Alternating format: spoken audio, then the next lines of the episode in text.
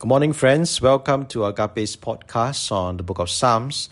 It is good to be back on air for this uh, series of devotional. So may the Lord speak with us this day and teach us his ways. In Jesus Christ our Lord. Amen. Amen. Now, today we continue with Psalm 119 and we are going to look at verses 25 to 32. So if you have your Bible with you, you can turn to that and let us read this once through. Psalm 119 verses 25 to 32. My soul clings to the dusk. Give me life according to your word. When I told of my ways, you answered me. Teach me your statutes. Make me understand the way of your precepts, and I will meditate on your wondrous works. My soul melts away for sorrow.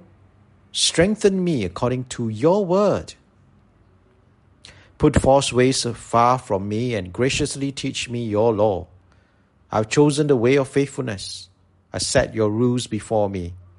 I cling to your testimonies, O Lord. Let me not be put to shame. I will run in the way of your commandments when you enlarge my heart. And this is the word of the Lord. Thanks be to God indeed. Now, this is another segment of Psalm 119 where the psalmist cry out to God to come to his aid. The psalmist was saying that his soul was clinging on to dust, meaning he was um, feeling somewhat desperately sad, you know, disappointed, or even worthless. Because we know that dust has uh, really not much of a value or worth, and uh, he was really feeling a deep sense of worthlessness or even nothingness. And all these things can be very uh, sorrowful, very detrimental to the soul. And therefore, the psalmist asked God to give him life, to like somewhat revive him, you know, to resurrect him spiritually according to his word, not according to anything, but according to the word of God. Now, why did the psalmist want to ask for this? Because he knows and he believes that the word is life. The word is able to revive the soul, even if he was clinging on to the dust, even if he was in a deep sense of uh, desperation and frustration. Because the psalmist believes that the word brings peace and also a solid hope to those who are feeling down or even suicidal. So even as he was uh, feeling rather you know, depressed, the psalmist was not prepared to give up his intimate relationship with God.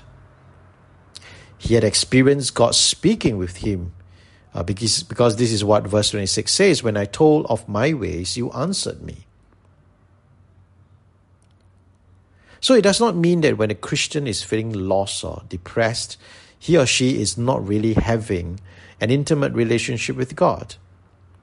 Rather, I believe that our relationship with God is not defined by how trouble free we are in life, but rather how often do we run to God when we meet with life's many troubles or even events worthy of celebration?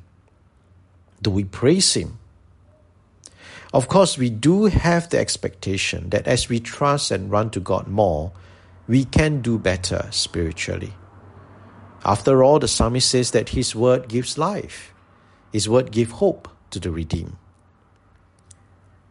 And here we also see that the psalmist was a rather practical and humble man. You know, he had so much uh, self awareness, which we can learn from. Verse 27 says, Make me understand the way of your precepts, and I will meditate on your wondrous works. You see, the psalmist had no doubt that only God can help him understand the way of his word. God is the best interpreter of his own word, right?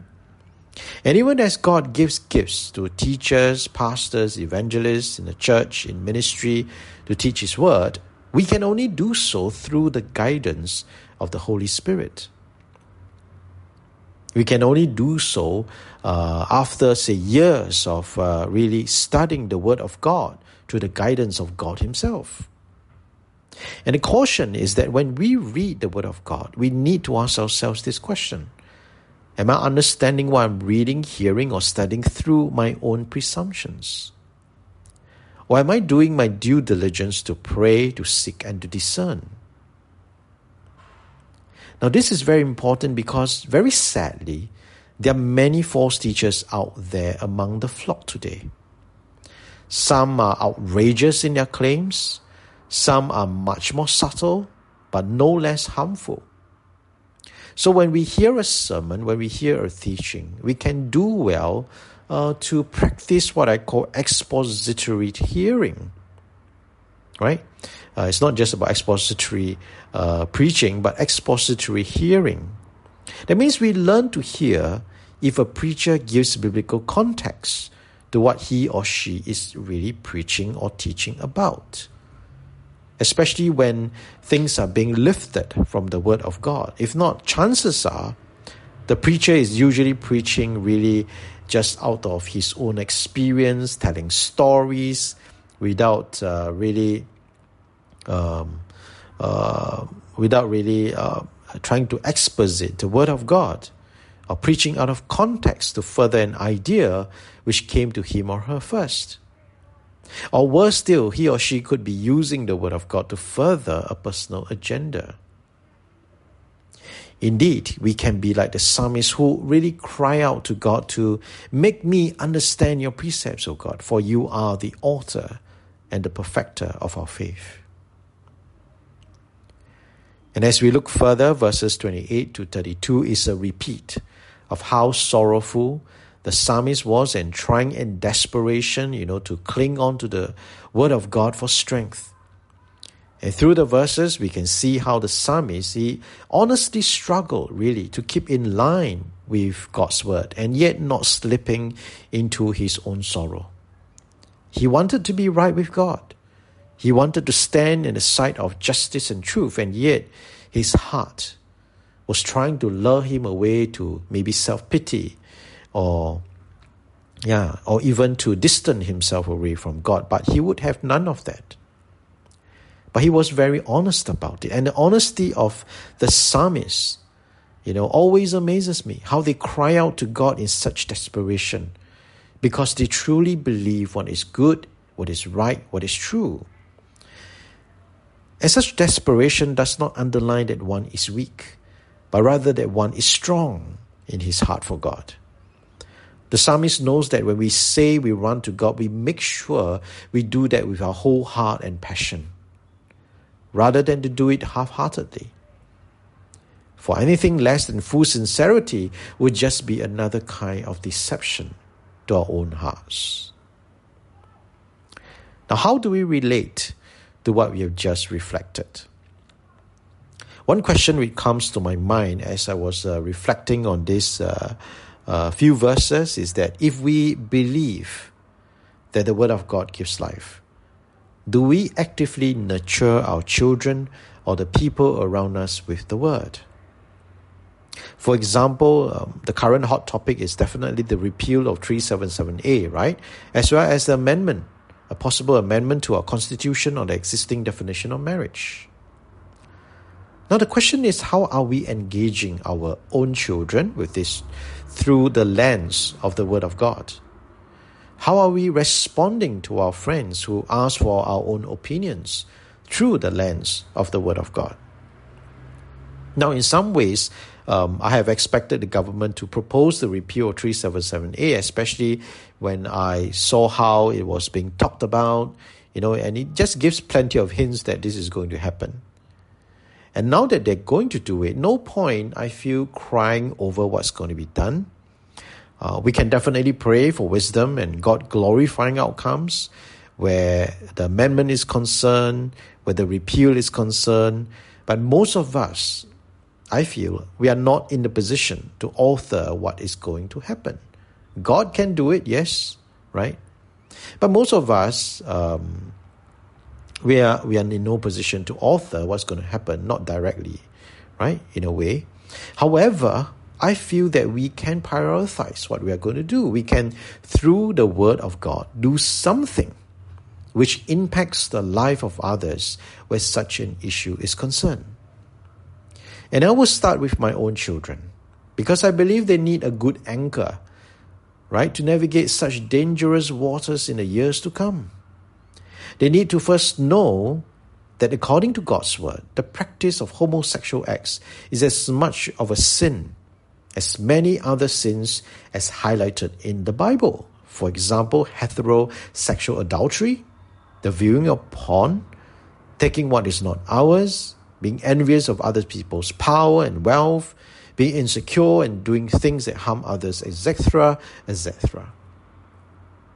Therefore, I will need to teach them to be clear and to be firm that homosexuality is not a lifestyle approved by the Word of God.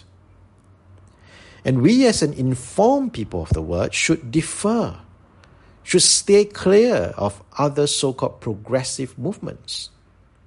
We seek to interpret the Bible in a way that accepts homosexuality as a lifestyle or even same sex marriage. Now, in my years of studying the Bible in its original languages, no matter how I read it, right, from the top to the bottom, to the left to the, to the right, I really don't see how this is even true to the rules of biblical interpretation. Now, that being said, we should not try to elevate one sin above the other, as if Christians ourselves are perfect beings living in an imperfect world. No, we are not. We are only saved because of the grace of God, and we're still working out our salvation. As we work out our salvation, we are called to love one another, and this includes those who, like many other believers, believe that we are still a work in progress. Now, in the work of ministry, I'm so privileged to get to know quite a few Christians who had or are still struggling with homosexuality, but they, like the psalmist, are clinging on to the Lord for help and can live life victoriously. And I praise God for that. And we should cling on to testimonies like this for encouragement, to teach our children, to inform them about this, about what is the truth out there. Therefore, the second thing that can be done is to have conversations also with our young people, right? On what is going on, people in church.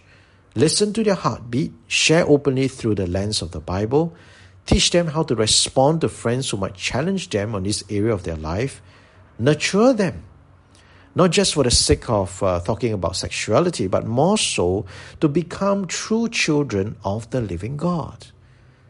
People who are like the psalmist will cling on to the testimonies of God for their life.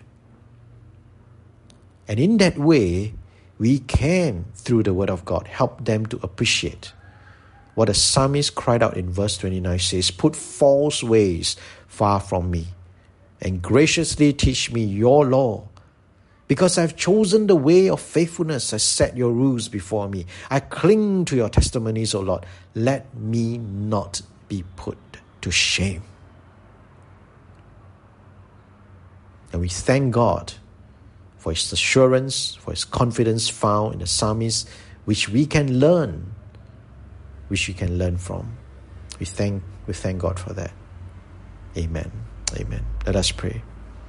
Lord, help us indeed during such a time of need and desperation. We need your word to strengthen our hearts, even as we seek to be faithful and righteous. Help us as your people to cling on to you like the psalmist and not give in to soothsayers or false teachers who seek only to devour the flock.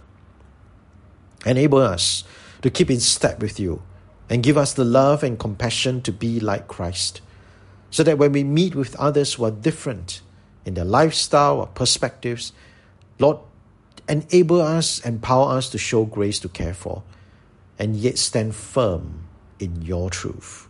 And this we pray in the name of our Lord Jesus Christ. Amen. Amen.